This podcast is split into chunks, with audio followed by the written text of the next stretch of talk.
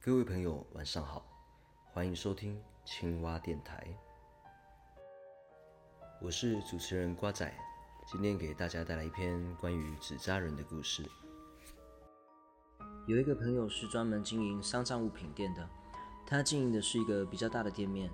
由于是祖传的扎花圈、扎纸人的手艺，他扎的纸人很有灵气。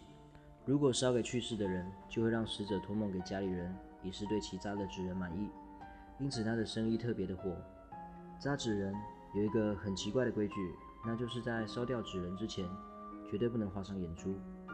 要是画上了眼珠，这个纸人就会有了灵魂，不愿意被烧掉，从而成精作怪。这一天，店里来了一个人，来订购纸钱、纸人。他说自己的弟弟喝到假酒喝死了，要订四个纸人，还有很多花圈。三天后，自己的弟弟就要出殡了，要他那天早上把这些丧葬物品送过去。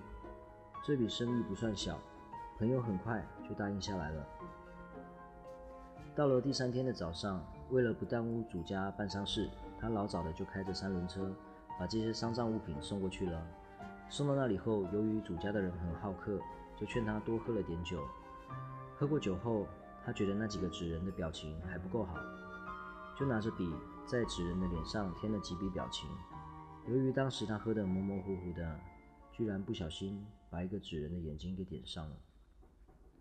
到出殡烧纸人的时候，其他的三个纸人都烧尽了，就剩下这个纸人很邪门。任凭主家里的人怎么烧，就是烧不着。最后实在没有办法了，主家里的人只得把他扔到村子旁的小河沟里。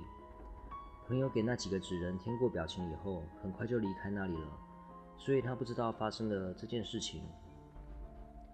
就在他开着三轮车走到半路上时，他觉得头晕眼黑的，知道酒劲上来了，就停下三轮车，躺在车厢里休息。过了一会儿，他就睡着了。等他再醒来的时候，天已经蒙蒙黑了，月亮爬上了树梢。突然，他发现车身在动，并发现车上有一个人在开着车。看到这里，他第一个反应的是，那人是个偷车贼，在偷自己的车。可这个偷车贼也太大胆了，自己还在车厢里躺着，他也敢偷。他纳闷地想着，就不再迟疑，他很快就从车厢里爬出来。朝那个偷车贼扑过去，想要抓住他。等他快要抓到那个偷车贼的身体时，那个偷车贼也转过脸，死死地盯着他。借着白亮的月光，他看清了那个偷车贼的脸。只见那个偷车贼是一个纸人，在他平平的脸上有两个黑色的眼珠，正盯着他看。本来就是画上去的微笑，看上去很诡异。就这样，彼此直愣愣地看着对方一会。那个纸人就以无比诡异的姿势消失在了月色里，他也当场吓得魂飞魄散，身子都软了。